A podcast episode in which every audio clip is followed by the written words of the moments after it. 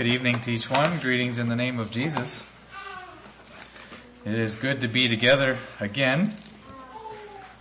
It's hard to believe this is the sixth time already that we're together to look into the Word. Time moves quickly. We know that, but there is always these reminders and it certainly feels like it has gone quickly, the time here with you. I do want to thank you all for the hospitality you've shown me, the privilege of being in some of your homes and enjoying a meal with you. I've enjoyed that very much. And your attentiveness as I preach the word. I trust that God's Spirit would continue to bring forth fruit in your lives. And to the youth here that sit right up on this front bench, that's so nice. It's good. I hope I didn't spit on you. You're almost close enough that I could have. It's good to see you here and I pray that God will continue to bless your lives as well. Turn with me in your Bibles to Matthew 13 this evening. The title of the message tonight is The Parable of Your Heart. And this parable is probably one of the most familiar parables in the scriptures. Also one of my favorites. And I wanted to look at it this evening again and see what spiritual lessons Jesus would have for us here. Let me start reading at verse 1 of, oh, sorry, Matthew chapter 13. The same day went Jesus out of the house and sat by the seaside, and great multitudes were gathered together unto him, so that he went into a ship and sat, and the whole multitude stood on the shore. So the picture here, the context, Jesus has come out of a house. There is multitudes of people gathered there to hear him teach so that he can be heard more easily by this broad multitude. He goes into a boat, so he's just offshore in a boat and speaking to them onshore. In Luke's account, it tells us that they came from every city. There was a significant gathering of people that had come to hear Jesus. And he spake many things, it tells us in verse 3, unto them in parables, saying, Behold, a sower went forth to sow. And when he sowed, some seeds fell by the wayside, and the fowls came and devoured them up. Some fell upon stony places, where they had not much earth, and forthwith they sprung up, because they had no deepness of earth. And when the sun was up, they were scorched, and because they had no root, they withered away. And some fell among thorns, and the thorns sprung up and choked them. But other fell into good ground, and brought forth fruit, some a hundredfold, some sixtyfold, some thirtyfold. Who hath ears to hear, let him hear. The story here, I just want you to capture the picture in your mind of what he's illustrating. It's a picture of a field. And you certainly are familiar with fields in this part of the world. There's lots of fields. Your fields are really flat for the most part from what I've seen. But he's picturing a field with a path along the one side of the field. He's showing, or he's illustrating, or he's telling us that this field has some patches of stone. Do you have stones in this part of the world? Areas where there's lots of stones. That's what he's talking about. There's some spots like that in this field. There's also an area in this field where there is thorns that have been growing. I don't know if it's close to a woodland and they've kind of migrated out of the woods and taken over that area of the field, but that they've been hacked down and chopped off and the farmers tried to get rid of them, but they're still there. You can see that there's evidence of thorn roots in that part of the field. And then there's also this rich black soil loaded with nutrients ready for seed. And then you have a picture of this sower, a man, and a picture of a man with a bag of seed over his shoulder at his side, and he enters the field and he just reaches into his bag and he grabs seed and he broadcasts that seed. Now, he doesn't have a wonderful seed drill to lay it all down at the perfect depth. But it's just sowing by hand and he's throwing the seed and he's walking along the path and some lands on the path and some lands among these stones and some lands among the thorns and some falls on the good ground and the seed is spread all over the fields. And as this illustration goes further, it's like we are invited to come back to this field again and again and observe what has happened now with that seed over the next several weeks. And so I want you to do that in your mind. You come back to this field, you still see the path, and you noticed as the man was sowing that there was seed falling on the path, and you notice there's some birds that have gathered already to gather up those seeds. And as you come back the next day, those seeds are all gone. The birds have eaten them all up. There's no more seeds on the path. As you come back day after day, you begin to notice that in those spots, especially where it's stony, the seeds have already popped up and there's a little bit of a green hue as the seeds are growing on top of those spots first of all. And after a few more days, you notice that there's green showing now all across the field. It's starting to grow. The seed is growing and it's headed towards producing fruit. A few more days as the summer wears on and the sun is getting hot in the daytime, you notice that these little seedlings that are growing among the so- stones are now starting to wilt by the time the afternoon sun has been beating on them for the day.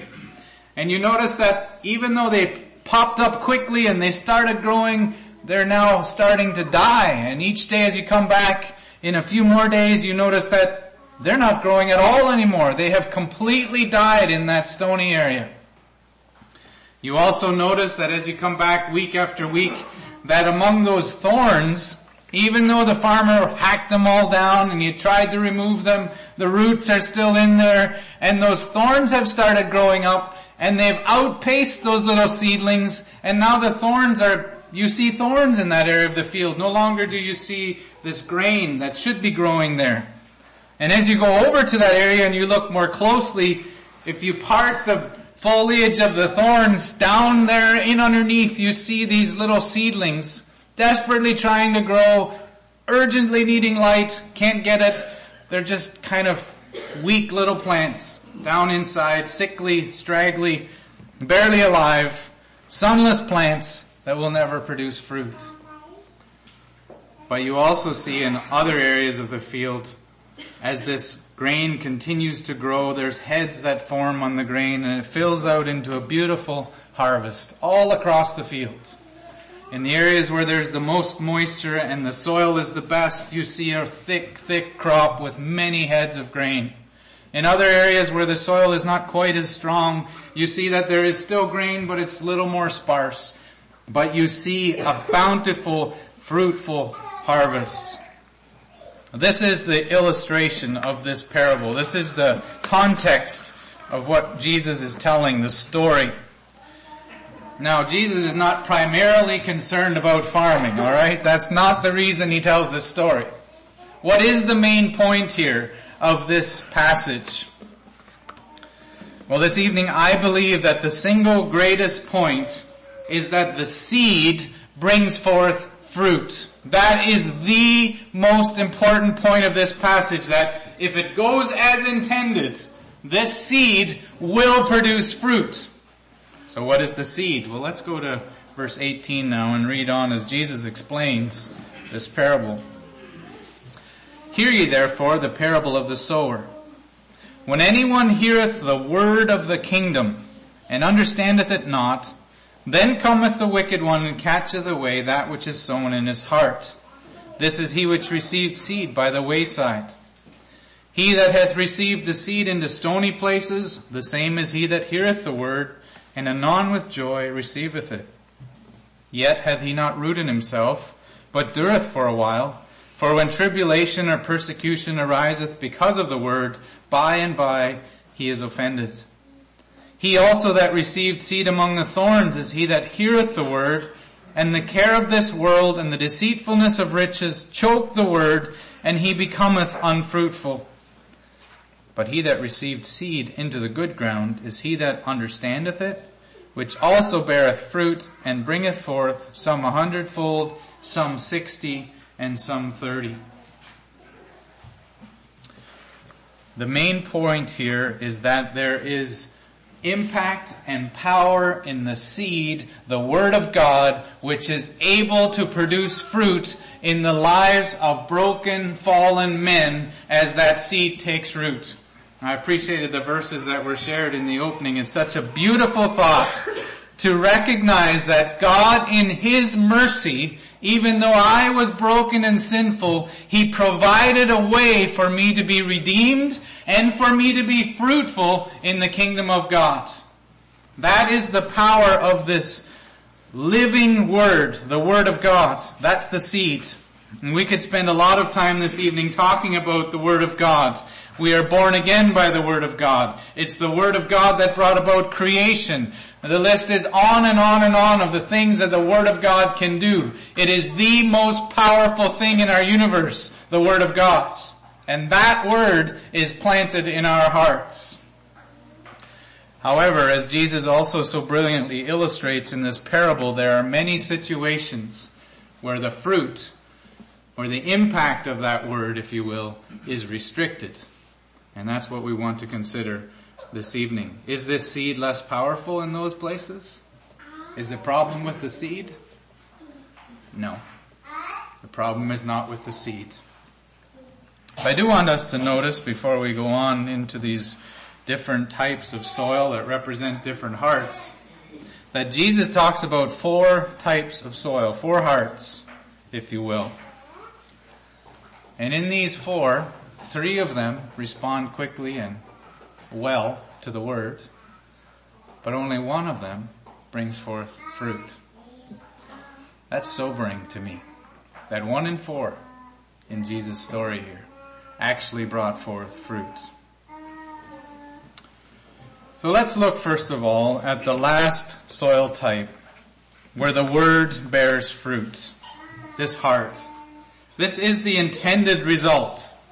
He sowed the seed for this effect. The farmer didn't go out and spread seed on that ground so that it would wither away and die. He didn't spread seed so that the birds would eat it. He didn't spread seed so that it would die among the thorns. He spread seed so that it would grow and produce fruit. It talks here about this being one who has an honest and good heart. That is the intent of the gospel. A transformation has taken place. The stony heart was replaced with the heart of flesh, the Bible talks about. The new birth has taken place. The old creature has become a new creature. The old man has been taken away and cast aside and the new man is given life by the Spirit of God. This transformation is talked about again and again in the scriptures, and I just want to look at a few places. Romans chapter 6, where we see the impact of this word, the impact of the gospel on the hearts of those who are seeking to do his will. Romans chapter 6.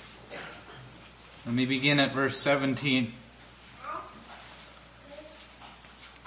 But God be thanked that ye were past tense, the servants of sin, but ye have obeyed from the heart that form of doctrine which was delivered you.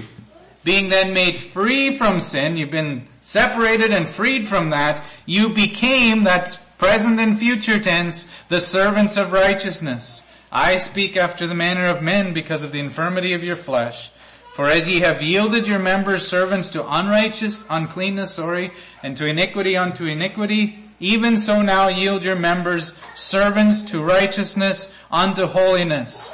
For when you were servants of sin, you were free from righteousness. What fruit had you then in those things whereof you are now ashamed? For the end of those things is death. But now being made free from sin and become servants to God, ye have your fruit unto holiness and the end everlasting life. God meant by the power of the gospel to transform what happens with your members, with your flesh. Remember we've talked about this multiple times this week. The purpose of the gospel is that the life of Jesus would be manifest in your flesh, in your members. That when you live your life, when you do life tomorrow, if I can say it that way, you would be representative of what Jesus would do. That's the purpose of the gospel. And as you do that day after day after day, those righteous deeds that come from the faith of the Lord Jesus are the pattern of life that is obedient and righteous and is what is bearing fruit. That is the intent of the gospel. In Matthew chapter 7, just back a few pages from our parable there, just read a few verses in, from verse 16 to verse 20. You shall know them by their fruits. Again, the intention of the gospel is that the fruits change.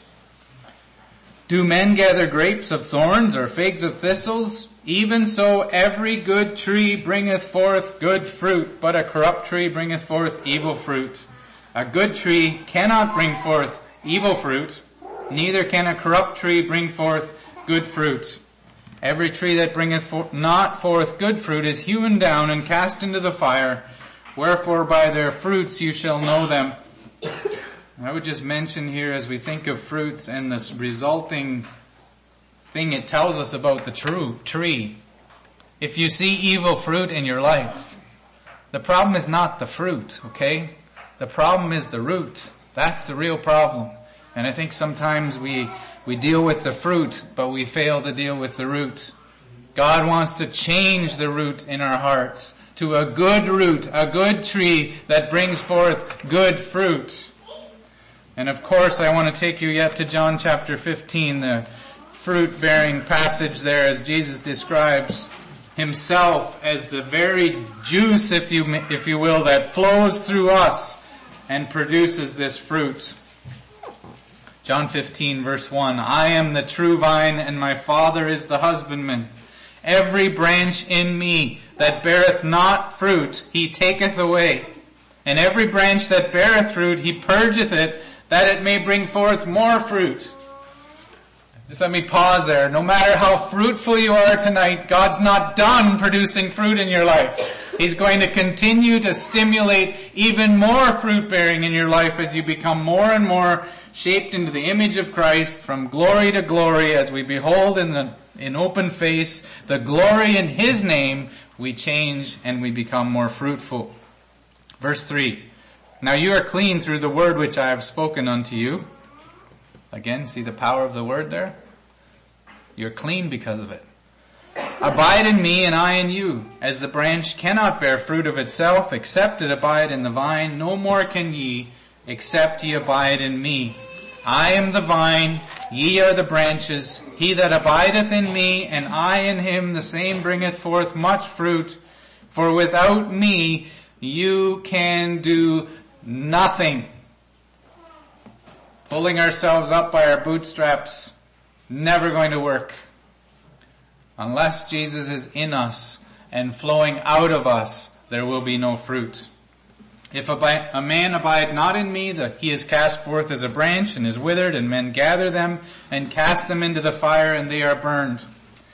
Again, fruit bearing is not for some elite group of Christians. It is for every single Christian. And if there's no fruit, he's saying here that branch is going to get caught up, cut off, it's going to be burned, thrown in the fire. There will be fruit wherever the seed has taken root, wherever that gospel has really gripped the heart, there will be fruit. If you abide in me and my words abide in you, you shall ask what you will and it shall be done unto you. Herein is my Father glorified, that ye bear much fruit, so shall you be my disciples. As the Father hath loved me, so have I loved you. Continue ye in my love. If you keep my commandments, ye shall abide in my love, even as I have kept my Father's commandments and abide in his love. Abide equals obey, equals keep, equals fruit. Christ's words and instructions plus your obedience by Christ's power will produce fruit. That's the recipe. And it happens in the life of every single Christian unless there's some other problem in that heart, in that life. The key here then is to keep the words. Our life should consist of what does the Bible say? And as we understand what the Bible says, we do it. That's what our life should consist of. I want to think about another part here then of the parable. Even though there was good soil and good seed, was there immediately fruit in Jesus' parable? No, there was not immediately fruit. There was some period of time where there was consistency and then there is fruit. There is an aspect of patience. There is a period of time with consistency, continuing to obey the words of Christ. And that is what fruit bearing looks like. So don't necessarily look at a person's life and say, I see nothing right now. Well, what you should see is a life that is patterned after Christ and is obedient to Christ. And especially you young people here this evening, I wonder what you think of when you think of someone who is fruitful. It'd be really interesting to hear your responses to that. How does it look for someone to be fruitful? I know when I was young, I would have pointed to certain individuals that had a lot of activity, and a lot of action in their lives, and those were the ones that were fruitful. You know that Jesus actually tells us in also in Matthew 7 a little further in that passage that there's lots of action where there is no fruit. He says that there are going to be many who are going to do wonderful works in His name. They're going to cast out demons in His name. They're going to do miracles in His name. And He says further to them that I never knew you. Depart from me ye that work iniquity. And I would just challenge us tonight to think about how do we measure someone who is fruitful? I want to tell you about a sister from our church that I look to and I would consider someone who has been very fruitful in her spiritual life, but you will never read about her in history, and you will never hear about her on Christian blogs or on Facebook or wherever else. She's in her 90s. She's been crippled all her life. She's never been married. She's had a lot of challenges. Today she is in a nursing home and she's increasingly unable to care for herself but I have never seen her without a smile on her face. And I have never heard her complain about life circumstances for her, not one time. And every time I meet her, she is encouraging to me. Now is that an impressive list of accomplishments? I guess it depends what you look at. But is there any doubt in my mind that the root of the fruit of the Word of God is producing fruit in her life? None whatsoever. And I just challenge us sometimes what we look at as fruitfulness is maybe not fruitfulness. The person who consistently obeys the Word of God and lives it out in all aspects of their practical daily life is someone who is truly fruitful for the kingdom. Don't be misled or get a false measuring stick. It's easy to be drawn away by what looks spirited. Not everything, brothers and sisters, that is spirited is spiritual. Okay? What is the root that is bearing that fruit? I want to notice as well in this passage that both when Jesus tells the story in verse 8 of Matthew 13 and again when he explains it in verse 23, he gives a variable of harvest here. And to me that is incredibly encouraging. All of these soils the ones that brought forth 30 and the ones that brought forth 60 and the ones that brought forth 100, he calls good soil. And I know how all of us are, we tend to look at others and we compare ourselves and we say, okay, I could never do what that person does or I can't do what that person does. God knows that, okay? He's not asking you to produce a hundredfold fruit if you are thirty-fold soil. He is completely satisfied with the best of what you can provide in your capabilities when you walk in obedience with God. That is 100% satisfying and glorifying to God. We don't need to measure ourselves by each other. I just need to be obedient and walk with Him. However, do not get the impression that 30-fold obedience is sufficient for 100-fold understanding or hundredfold ability. I think we see lots of this in our day too, where we don't want to be pushed too far. We don't want to get out of our comfort zone. So we'll just kind of keep it.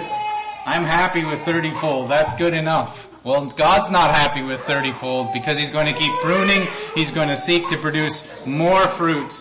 So don't pat yourself on the back for some obedience when God is calling you to further obedience.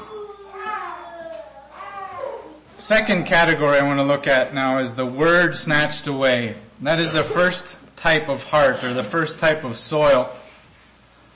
And we read of that in verse 4 when the sower sowed, some fell by the wayside and the fowls came and devoured them up. And Jesus explains what that is in verse 19 when anyone heareth the word of the kingdom and understandeth it not, Then cometh the wicked one and snatcheth away that which is sown in his heart. This is he which received seed by the wayside. There is nothing the devil would love more than to snatch away the seed of the word before it can take root and produce fruit in our lives. He would love to have the seed have no impact at all, not even begin to grow because he knows as much as we know and as much as God knows that that seed is tremendously powerful to transform the life. And the most effective way to stop the power of the seed is to snatch it away, to have the truth of it ignored, to have it rejected or forgotten. Now what is the problem in this type of soil? Why does it not produce fruit? The reason is because it's the path. Even though it's good soil, it's been packed down and hardened over time to where the seed cannot actually penetrate into the soil. That's what's wrong. The heart here, the hard heart, is an unprepared heart to receive truth, or an unwilling heart to consider obedience. The phrase here, understandeth not. We might also say they don't obey or they refuse to see. If we study this passage, we get those concepts as well in the parallel passages. These individuals have a wall up. They're resistant to the truth. And I don't know about you, but I remember a time in my life where I would go to meetings like this, and before I ever went to the meeting, I was mentally preparing to be resistant to the word.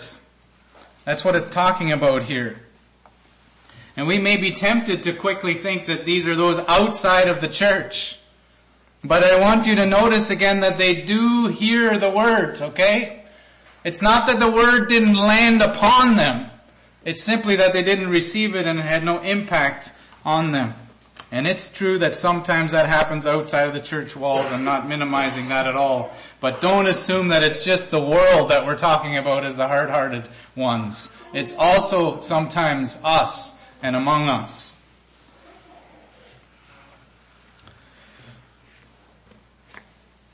How do we fall victim to these birds? I had to think about this, ponder my own experiences and experiences of those I've seen. And I wondered how many times that I have sat through the preaching of the Word or studied the Word on my own and I've made mental commitments, or at least I considered mental commitments, and nothing ever happened with those commitments. You know what I'm talking about? You're inspired by the Word to do some right thing, but that right thing never gets accomplished. What's happening? Well, the bird got the seed. That's what happened. And it can be such simple things. There are a lot of different birds. It can be a distraction. Maybe you had good intentions to actually follow through with that obedience, but you have forgotten or you didn't actually follow through. It can be a conversation after the service that instead of that thought continuing in your mind, it goes away. Or it can be a resistant thought about embarrassment or what I might have to do or how I might have to change or what I might need to acknowledge. It can be the fear of following that we would be called to do something for God that we're uncomfortable with. It can be a careless pursuit of earthly things and fun things. No time to actually think deeply about spiritual things because we can't stop, even in the time we're together to hear the word, thinking about what we'd rather be doing out there. I thought about King Agrippa.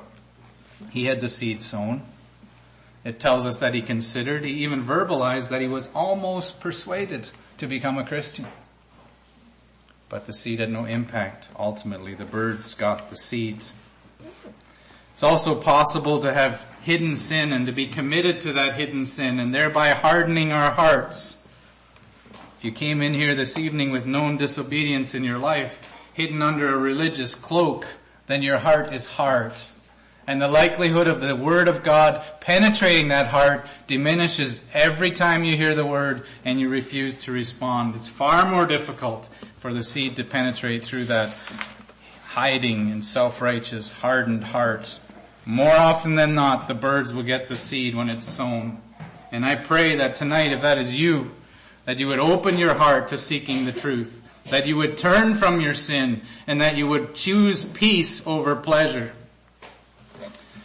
Another major bird that I think of in our time is the bird of thoughtlessness or carelessness. We cannot avail ourselves to the ability to understand. We aren't pursuing to deeply consider what the Word of God says. I can't count how many times I've heard someone say, I don't get it, or it just goes over my head.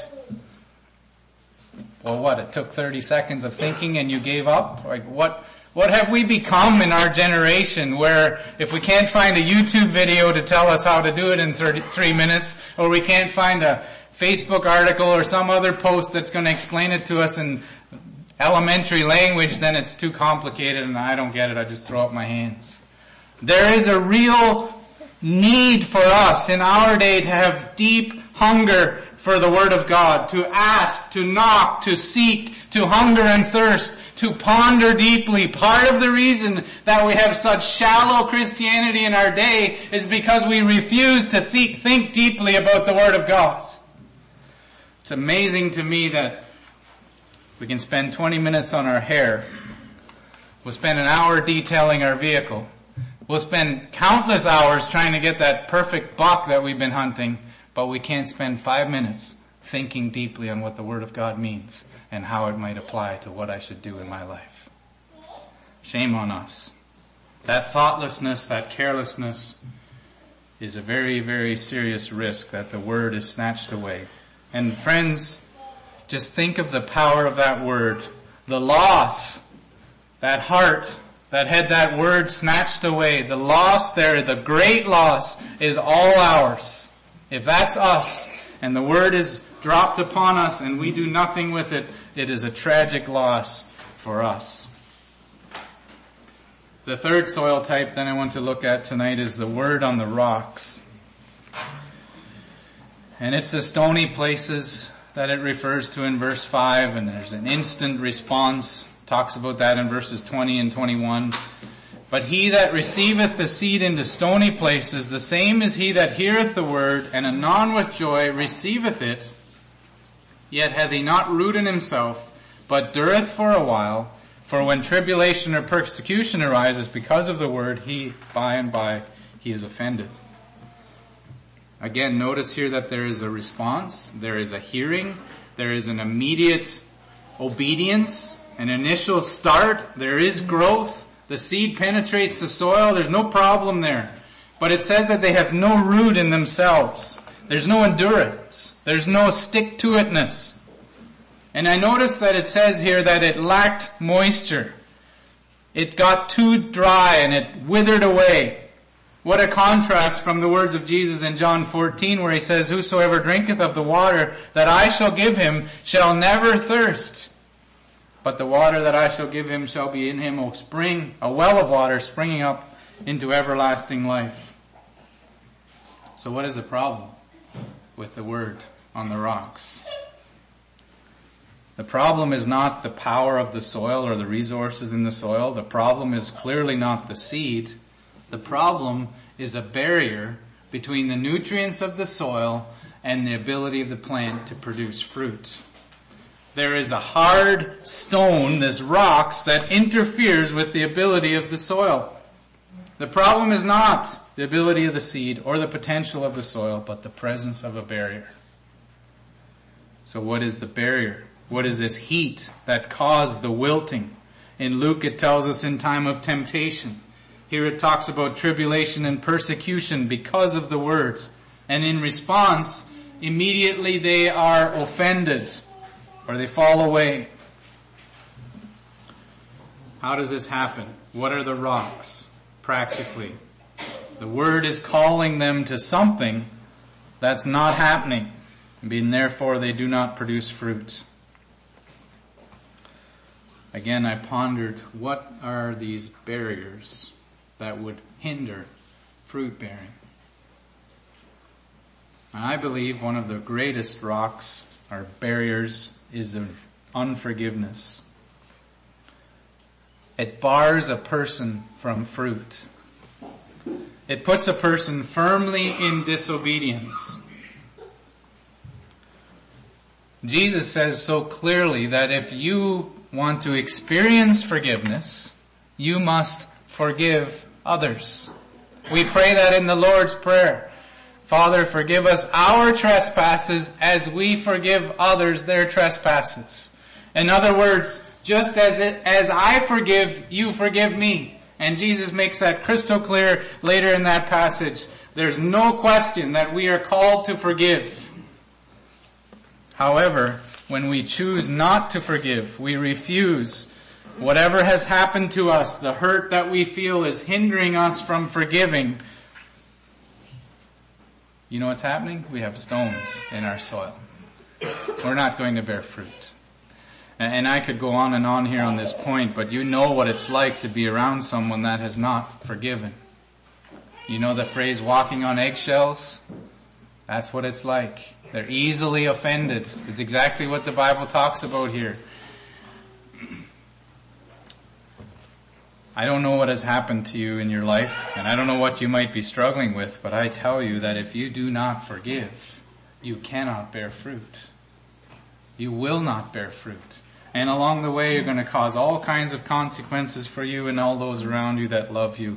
The fruit that comes forward on unforgiveness is bitterness that the Bible tells us is a root that spreads and defiles everything. And you might be sitting here in your mind, you're crying out, but you don't understand. I do understand that people do some awful things to each other. And I wish that didn't happen. But I do know as well that God provides forgiveness to the most wretched sinner. And I think of the word of words of Martyn Lloyd-Jones. I don't think I'll be able to quote him exactly, but he said, when I have a small understanding of what God has done for me in forgiveness, then he says, I am ready to forgive anyone, anything. That's the parable of in Matthew 18 that Jesus gives of that servant that owed that debt of 10,000 talents. And then he went out and grabbed his fellow servant by the throat. It's a ridiculous picture. It makes no sense. We understand that. And I tell you tonight that no matter what you have been through, as hard as it may seem to you in the moment, there is nothing that compares to what Christ has forgiven us and I would encourage you to look firmly in the face of the Lord Jesus and look at what He has done for you and stop focusing on what others have done for against you. Forgiveness is a powerful thing. And I'm not here tonight telling you that it should be forgive and forget if you still think about things in the past you haven't forgiven. That's nonsense. People that say that don't understand much about life. I'm just saying that bluntly. But forgiveness is a choice and we choose to continue to forgive. And when that comes back to our minds, we remind ourselves that no, I'm not going to hold on to that anymore because I chose to forgive. And when you do that, then you experience freedom and the healing that happens in your soul and your heart.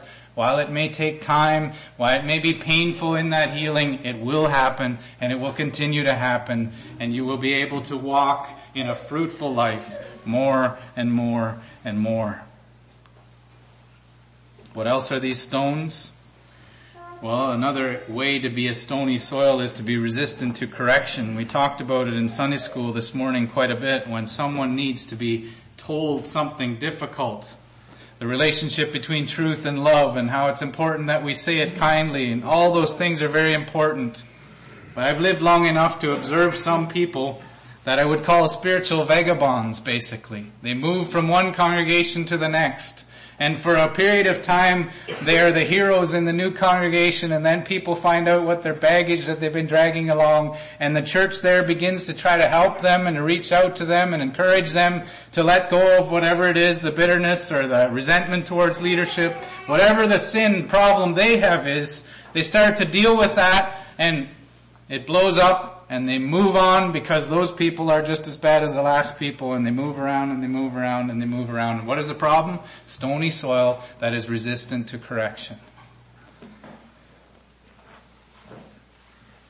Another area that we see growing increasingly in our world and I'm afraid is migrating into our churches as well is this idea of victimhood, victim mentality. The belief that my struggles that I face in my life are the result of others' misdeeds. It's destroying us. It's destroying our world. It will destroy you too. It's a plague of our day. I tell you tonight that there are no victims in the Bible. You can try to find one for me if you'd like. There's a lot of awful things that happened, but there's no victims. There's only victors in the Lord Jesus. And just as one example, I tried to imagine what it must have been like when Paul was brought into the church and set forward as a pastor in the church after he had been the one that was persecuting and putting Christians to death as fast as he could. How welcome would he be in this pulpit if he had been the one that caused the murderous death of your husband or your wife or your child or your grandparents? Victims? No victors. Don't let that concept of victimhood take root in your life. It will destroy your fruitfulness as a Christian. The word on the rocks will never produce fruit. Rejecting truth to cling to unforgiveness or sin patterns or victimhood will always cause certain death spiritually. The barriers that block the potential of the soil. Finally, this evening I want to look at the word among thorns. The word among thorns. These have heard. We read about them in verse 22.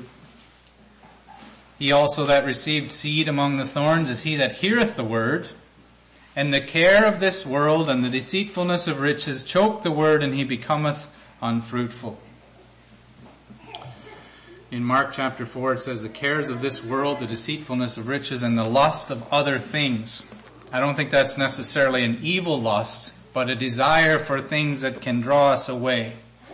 What is the problem again here? I'd like to think about that. There's not a problem with the word. We talked about that earlier. There's actually no problem with the soil here either. It's producing lots of things. It's just producing thorns instead of fruit. There's lots of power. The problem is that the energy of the soil is consumed by the wrong plants. The thorns are sucking up all the nutrients out of the soil and there's none left that would actually produce fruit. I had to think then about our resources. What are our resources? What does God want us to be using to bring forth glory and, and fruit in our lives? I thought about three things. Maybe you would come up with more. I'm not saying this is exhaustive, but our time, that is one of our resources. Our energy, both mental and physical energy, we have limited amounts of that. What are we using it for? And our money, our resources, our physical things, our financial means. So what is consuming our resources, our time, our energy, and our money? What are these things it talks about? Cares of this world. Duties and caring for stuff. More stuff, more cares. It's part of our problem in Western society. Riches. Talks about the deceitfulness of riches. There's not many of us in North American Mennonite churches that aren't rich. And we need to be aware of that. And there is a deceitfulness that goes with it. The Bible talks about the love of this, the love of money being the root of all evil. The Bible makes it clear that the wealthy are the least likely to enter heaven. You ever stop to consider that carefully? If you have been given wealth, then you are walking a tightrope spiritually, and if you don't do it well, you're going to fall aside and fall away. It's possible, the Bible makes that clear, we see it in Luke I think it's Luke 19. The story of Zacchaeus is an example of a rich man that found salvation. It also talks about the pleasures and lusts of other things. Brothers and sisters tonight, thorns, this thorny soil, can be a lot of things. But I believe it's probably the biggest reason why we have limited fruit production in North America. Some parts of the world, Christianity doesn't struggle with this like we do here. We have excess of so much. We have excess time. We have excess resources. We have excess energy. I remember years ago an older man from our congregation that has passed away now. He remembers when they first started having youth functions in the Mennonite church. And a man came to pick up this young man. He was probably 17 or 18 at that time picked him up at 8.30 on a Friday night and they were going to go do something yet together as youth. And the grandpa that was walking in at that point said something like, are you quitting early tonight? Like the work and the expectation of time in those days was very different than it is today. He also talked about when he got married. He had a little money box where he had all the resources that he owned in this little money box. And it wasn't very much. But since that time, we have progressively had more and more time, more and more money. Our work weeks get shorter and shorter and we have spare time, as we say. And what do we do with that time? Now it can be, like I said, anything. Sewing, painting, friends, scrapbooking, gardening, baking, cooking, your vehicle, a well-groomed property, your business, career advancements, personal appearance, hunting, fishing, boating, ATVs, sports, social media, entertainment. The list will go on and on and on. If I didn't measure, mention the thorn that's growing in your life, I trust the Holy Spirit will. The problem for us is the problem of excess, and inability for moderation. This has been said over the years and I think there's a lot of truth to it. As Mennonites, we can do abstinence, but we don't do moderation very well. And I thought of the quote, I don't remember who to attribute it to, but it's very true, where the parents walk, the children will run. And parents bring in a little bit in their lives, and the children bring in a lot more, and as time goes on, there's just more and more and more.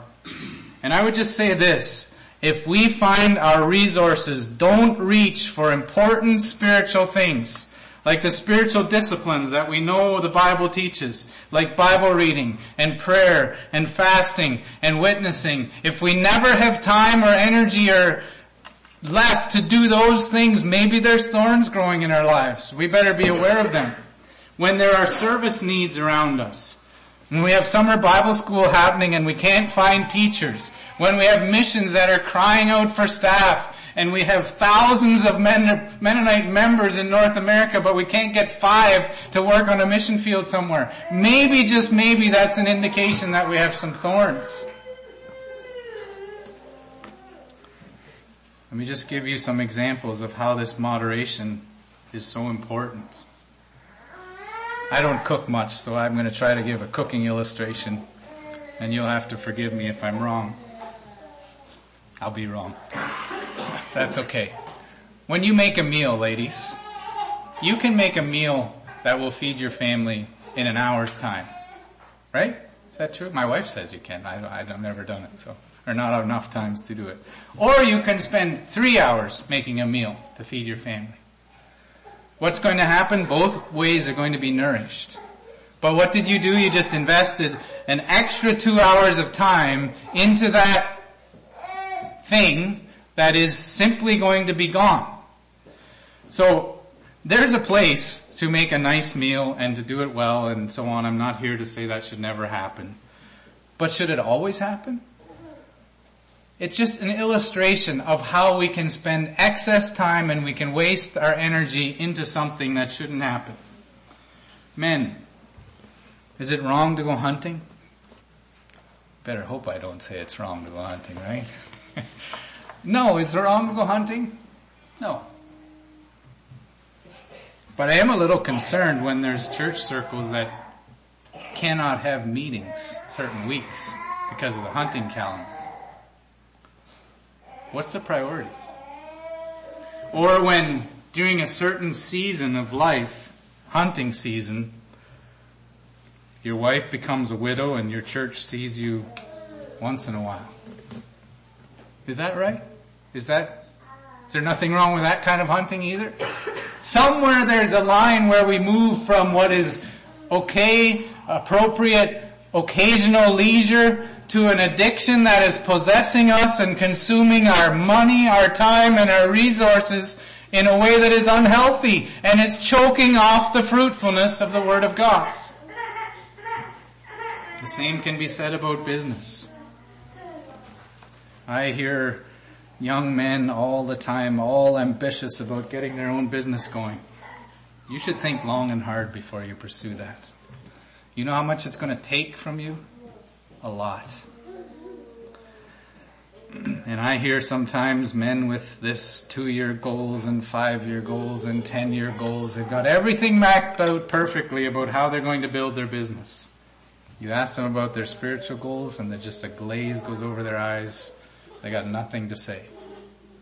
Is that how it should be? Maybe we're out of balance. Again, watch out for thorns. If any category applies to us in North American Christianity, this one applies to us, and I believe the word will produce fruit, but not among thorns. Let's bow our heads to pray.